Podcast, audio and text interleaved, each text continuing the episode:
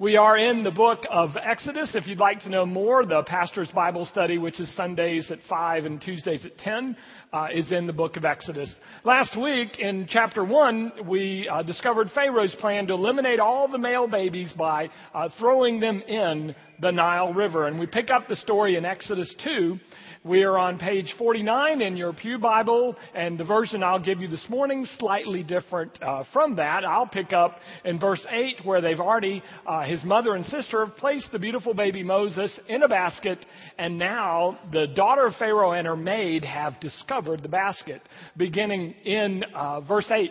So she opened it and looked inside, and the baby was crying, and she felt sorry for him. This must be one of the Hebrew children, she said. And so his sister said to her, Do you want me to go get a nurse from among the Hebrew women for you? Yes, go. And so she went and got the baby's mother and brought her to Pharaoh's daughter, who said, Nurse the child for me, and I will pay you. So she took him home and nursed him. And when the child became older, she brought him back to Pharaoh's daughter, who made him her son. She named him Moses, for she said, I have drawn him out of the water. When Moses grew older, he went out to see his own people, and he watched their hard labor. And then he saw an Egyptian beating a Hebrew, one of his own people. And he looked this way and that, right and left, and seeing no one, he went and killed the Egyptian. And then he hid him in the sand. The next day he went out and saw two of the Hebrews fighting one another. And he said to the one who was in the wrong, Why are you striking your fellow Hebrew? But the man said to Moses, Who made you judge over us? Are you thinking that you will kill me like you killed the Egyptian? Then Moses was afraid and thought to himself, What I've done has become known. This is the word of the Lord. Thanks be to God. Be seated, please. There's a saying that goes something like this When people want to change history, they use battles and ballots. When God wants to change history, God uses a baby. And this morning we come to this significant baby Moses placed in the Nile River because of uh, the command of Pharaoh. Uh, according to tradition, which doesn't carry the weight of scripture or even rabbinic commentary, but according to tradition, astrologers and magicians told the Pharaoh that on this year a liberator for the people of the Hebrews would be born. And they further told him that this liberator would meet his end through or by the water. And so Pharaoh put two and two together and had issued the edict that all the male babies born to the Hebrew women would be cast into the Nile River. The people of Egypt worshiped the Nile River as a god, so it made a wonderful sacrifice as well. But this time, when he put two and two together, Pharaoh got five because Moses' own mother and sister were ahead of Pharaoh. And they took the baby and when he was a few months old and placed him in a basket. The word in Hebrew is interesting. It's actually the same word for ark. They put him in a little ark and he ended up uh, by the shore where Pharaoh's daughter was taking a bath and she and her maid discover the child. She opens the basket.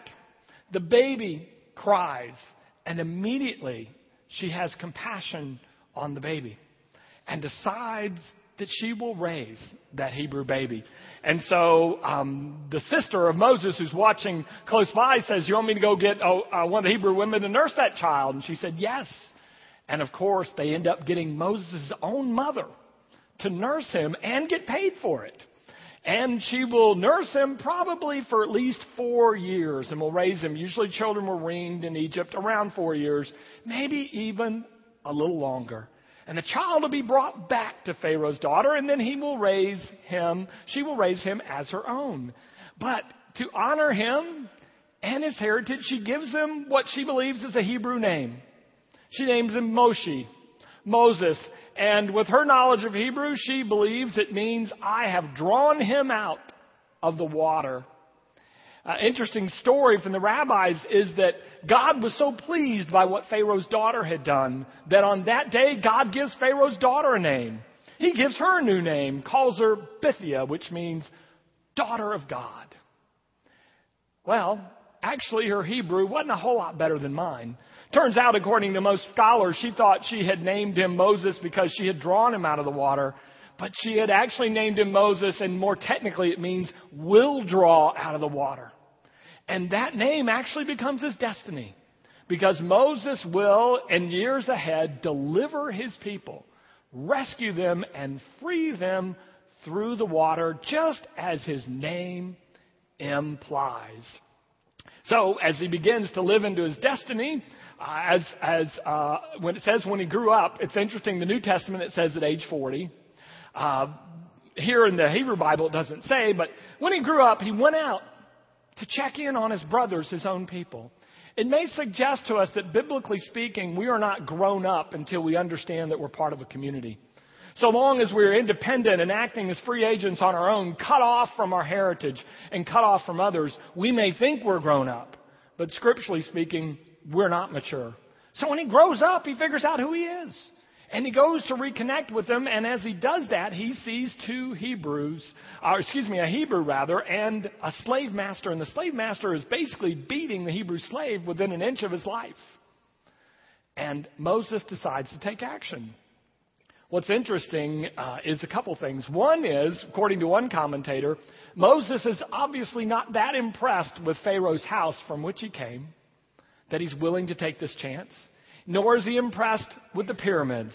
What he's impressed with is oppression. And where oppression is found, he's going to go into action no matter the cost. Now we're told that he looked to the right and looked to the left, having looked both ways, seeing no one, then he struck and killed the Egyptian. So quite likely he wanted this act not to go out and, and become public, and we're told he buried the Egyptian in the sand. It is however, also important to note that in Isaiah 59, one of the things God says is God is looking for someone who will look right and left to see if anyone is going to end oppression. So some people give Moses the benefit of the doubt, and he's kind of looking around like, is somebody going to stop this? And no one steps forward. So Moses does it himself. But unfortunately, the way Moses decides to stop this oppression is exactly the way the Hebrews would do it. You stop violence by becoming more violent. You stop oppression and restore order by becoming more oppressive. So he does the only thing at this stage he knows to do. He employs violence and aggression and kills the Egyptian. Now, what we note is that after this, he comes back the next day, sees two brothers fighting each other, and he tries to break it up, and one of them says, Are you thinking you're going to kill me like you did the Egyptian guy? And then Moses has to run for his life. So Moses' early plan at living out his destiny doesn't go real well. Part of what I learned from this is God does not honor Moses' method, but he will, in fact, honor the intention of Moses' heart. Moses wants to end depression and free the people. God's going to help him do it, but he's going to have to do it God's way, not the Egyptian way. The Egyptian way is one brick at a time oppressing another person. And that's what Moses tries. And God's not going to do that. What you have in our God is not just a bigger, badder Pharaoh. What you have in our God is a God who operates by compassion, who operates uh, personally, not in ways of technology that uh, renders people impersonal, uh, not through machines and systems, but through individual compassion. That's how our God operates, and that's how God wants Moses to operate. So the first thing I think Moses learns is he's not going to be able to do this thing his way. It's going to have to be God's way. And I think another thing he learns is that if he's going to deliver the people of God, he's first going to have to be delivered himself. Before he can get the people out of Egypt, he's going to have to get Egypt out of him. Ways of oppression, ways of violence, ways of impersonal, dehumanizing treatment of others. Those things have got to go. They cannot be in the deliverer of God's people. So he'll spend some time, 40 years in fact, uh, getting Egypt out of his system before it's time for him uh, to go back. But he will go back. And amazing things will happen, and the people of God will be free. Now, I didn't go to the rest of chapter 2, but if we did, what would happen is he's fleeing for his life. He ends up sometime later, we don't know if it's months or years, at a well at, at a place called Midian. And there are some women trying to get water at the well, and they're being harassed by some men. And Moses again hears these cries of oppression, steps into action, runs off these bad men, and uh, helps the women. They take him back home. He meets his future father in law, he meets his bride. And that's chapter 2. And what you see in chapter 2 is this it's a story of the oppressed crying out and compassionate people responding. Babies cry out.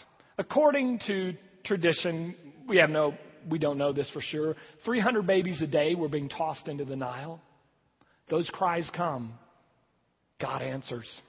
Uh, and so the story starts with crying. First, there's the baby Moses who cries. And Pharaoh's daughter will hear. Then there is the, the Egyptian beating the Hebrew slave who is crying out, and Moses hears. And then Moses comes the next day, and there are two Hebrews beating, oppressing each other. And Moses hears and steps into action. Then there's the cry of the women at the well at Midian.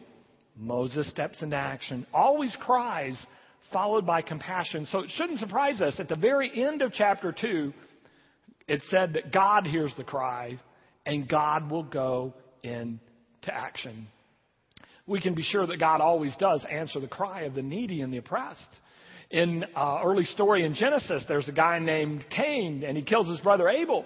And we're told that Abel's blood cries out from the ground, and God hears and comes to check it out. We're told about the people of Sodom and Gomorrah that they are so oppressive that their cries of the oppressed people reach God's ears, so God comes down to check it out. A little bit later, um, after they escape Egypt, um, the people of the Hebrews have crossed the water. They're making their way uh, toward the promised land. And there's a nasty group of people called the Amalekites. And what they do is they sweep, they uh, sweep down on the back of the line of, you know, a million, two million people that are escaping and they pick off the elderly, the infirmed, the mothers nursing their babies, and the small children who don't walk pretty fast, and they make them all slaves. And the response we're told in the Bible is basically God says, I'll remember that. Whenever there are cries, God will and does swing into action. So God swings into action here. God sends Moses, and there will be ten plagues. And there will be battle and there will be loss, and God will win. And what becomes of Pharaoh? He's betrayed by a member of his own house. His own daughter starts the whole thing by rescuing this baby. And then in the end, his successor will lose a chunk of his army to the water. How interesting that Pharaoh thought that the water would solve his problems and eliminate his enemies. It turns out the water will swallow a good part of his own army and lead these enemies to freedom. God will win. But we knew that already. Here's what maybe we need to remember God's power shows up in Exodus, but it gets triggered, as God's power most always does, by compassionate response to the cries of the needy. The needy cry out, people respond, God goes into action. It's just a biblical thing, and you can find it when the people are oppressed by sin and they cry out, and God sends the baby Jesus.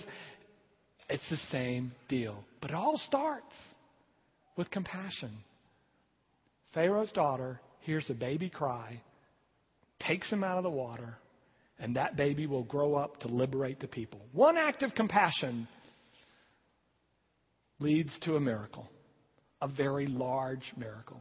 But that's how it goes. It's always set in gear, and you never really know when you reach out compassionately to someone where it all is going to end, but what you can know is that God will be involved.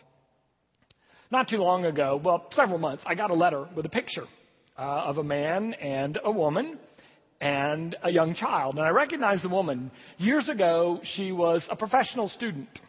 Uh, by that, a student in professional school. Um, I was a professional student, but that's another, that's another story a student professional school from the north. She'd come here. She was worshiping with us on Wednesday night, and she was lonely. School wasn't do- going well. Things were not particularly going well back home uh, with her family. She had few friends here. But Wednesday after Wednesday, she came. And the people on the pews around her began to take notice of her. Took her to dinner after the service, began to talk, began with her, began to listen, began to pray, began to tell her how things might work better back home, even though she couldn't be there. One thing led to another. She successfully completed professional school. A couple years more down here, moved back up toward her hometown, met somebody, fell in love, married, sent me a picture of the family. But with it, she thanked me. For she said, the care of those people sitting on the pew made all the difference at a hard point in her life. She cried. They heard. They were compassionate. You never know where it goes. I told you a few years back I got a letter from um, a guy who had been moved here because of Rita. His home had flooded. He ended up uh, with so many other people staying in our gym. And uh, this was the second time he'd lost his house to a hurricane. His home church, a small little church, had been flooded and it looked like it wouldn't recover. And he was really beginning to wonder about this God business anyway. What kind of God lets his house be lost twice and then lets God's own house get lost? But some of you began to listen to him in the gym. I don't even know which ones you it was. Began to listen. Some began to pray, talk, support. When he came in here, he was sad and defeated. When he left here, he was hopeful and smiling. And a few months later, he wrote back to tell me about how his church was being rebuilt and how he was playing a major role in it. And he wanted me to thank you for restoring his faith. He cried out. Somebody listened. Somebody responded. Somebody prayed. An act of compassion, and you never know quite where it ends up. I only know that biblically speaking, when people cry and we hear, God moves. Baby in a basket, and an entire nation is freed years later. All because a woman heard and she responded. Who knows what might happen if we listen more closely to the cries of people around us? You know, there's a story that illustrates this to me. It, it, became so overused about 10 years ago that I pledged that I would not use it again for years, and I have kept that pledge. But it is time. You know the story well, but maybe you need to be reminded. It's about an old man who's walking along the beach. This old man sees a young boy on the beach. And what he's doing is the water has washed ashore hundreds and hundreds of starfish out of their element. So, to help them survive one by one, he's taking the starfish and putting them back in the water flinging them into the water. The old man watches for a while as starfish go in the water, some get washed back, and finally goes up to the young boy and just laughing. He said, You're wasting your time. There are too many starfish for you, and they come back anyway. What you're doing is not making any difference. And you'll remember the boy takes one starfish in his hand, tosses into the water, looks back at the older man, and says, Well, it made a difference for that one. What if you were that one? What if the one you helped were that one? What if the one you helped was Moses? When we listen, when we help, we never know where it will go. But God knows. You can be sure that God knows.